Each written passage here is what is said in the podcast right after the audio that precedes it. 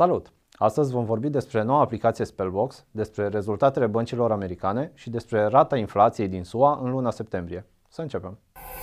Banca Transilvania se va finanța cu obligațiuni în valoare de până la un miliard de euro, prin emisiuni de obligațiuni separate, derulate pe o perioadă de maxim 10 ani. Acestea sunt destinate investitorilor instituționali și vor susține îndeplinirea cerințelor de lichiditate și finanțarea economiei și a populației. Standardele europene prevăd ca băncile să asigure permanent un nivel optim de fonduri eligibile MREL.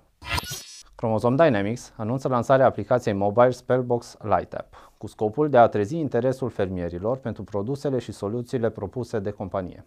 Cu ajutorul Spellbox Lite, fermierii vor putea scana plantele dăunate și vor primi un diagnostic rapid cu soluții recomandate. Aplicația are și obiectivul de a colecta o cantitate vastă de date, care vor contribui în mod direct la îmbunătățirea instrumentelor digitale pe care compania le-a dezvoltat sau le dezvoltă. Fondul Proprietatea a publicat voanul la 30 septembrie. Valoarea activelor societății s-a diminuat cu 4,5% din cauza, în special, a scăderii valorii hidroelectrica și a cotației acțiunilor OMV Petrom. La data mai sus menționată, voanul societății se cifra la valoarea de 2,69 lei, cotația acțiunii pe bursă având un discount de 34%. Săptămâna aceasta ne-a adus primele rezultate financiare trimestriale pe piețele americane. Evoluția sectorului bancar a fost evidențiată de datele publicate de către cele mai importante bănci, după cum puteți observa în tabelul alăturat. Deși vedem că toate băncile au raportat scăderi ale profitabilității, acestea au depășit estimările analiștilor, aducând optimism în rândul investitorilor și creșterea ale piețelor în ședințele imediat următoare. Netflix a depășit estimările analiștilor pentru al treilea trimestru. Compania a raportat un profit pe acțiune de 3,10 dolari, superior estimărilor de 2,13 dolari. Veniturile s-au ridicat la 7,93 miliarde de dolari, de asemenea peste așteptări. Compania a anunțat că a adăugat 2,41 milioane de abonați pe parcursul trimestrului, mai mult decât estimarea de un milion de abonați.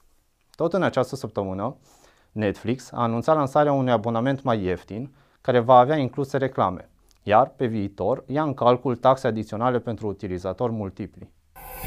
Prețurile de consum din Statele Unite ale Americii au crescut cu 0,4% în septembrie, după un avans de 0,1% în luna precedentă. Rata anuală a inflației a decelerat ușor, până la 8,2% în septembrie, însă inflația de bază, care exclude prețurile energiei și ale alimentelor, a urcat la 6,6% pe an, înregistrând cel mai ridicat nivel din ultimii 40 de ani. Toți participanții din piață se așteaptă acum la o majorare cu 75 de puncte de bază la ședința Băncii Centrale din noiembrie.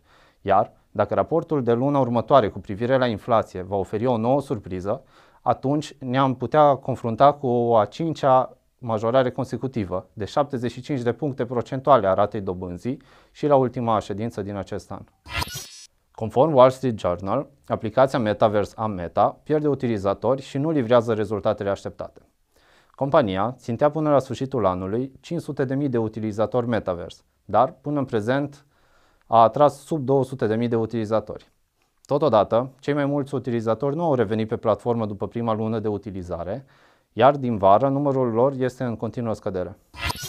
Un reprezentant Microsoft a confirmat faptul că compania are în vedere concederea mai multor angajați pe fondul estimărilor unei reduceri a veniturilor, ca urmare a vânzărilor mai slabe de licențe Windows. Decizia vine în contextul în care mai multe companii au luat decizia fie de a reduce ritmul de angajări, fie de a concedia o parte din personal, cu scopul de a mai reduce din cheltuieli. Se apropie începutul perioadei de raportări și la BFB.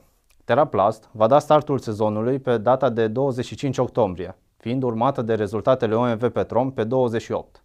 Pe lângă companiile care publică rezultatele, ne așteptăm ca volumele să rămână reduse, pe măsură ce se apropie o nouă ședință Fed, în care cel mai probabil vom avea o majorare de 75 de puncte procentuale.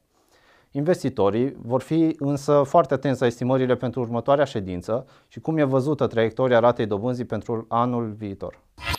Nu uitați că pe site-ul Goldring postăm săptămânal analize tehnice. Săptămâna aceasta analizăm Pacific Gas and Electric Company.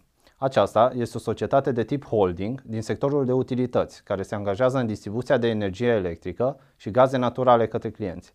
Compania furnizează gaz natural și electricitate pentru 5,2 milioane de gospodării în California și are sediul în San Francisco.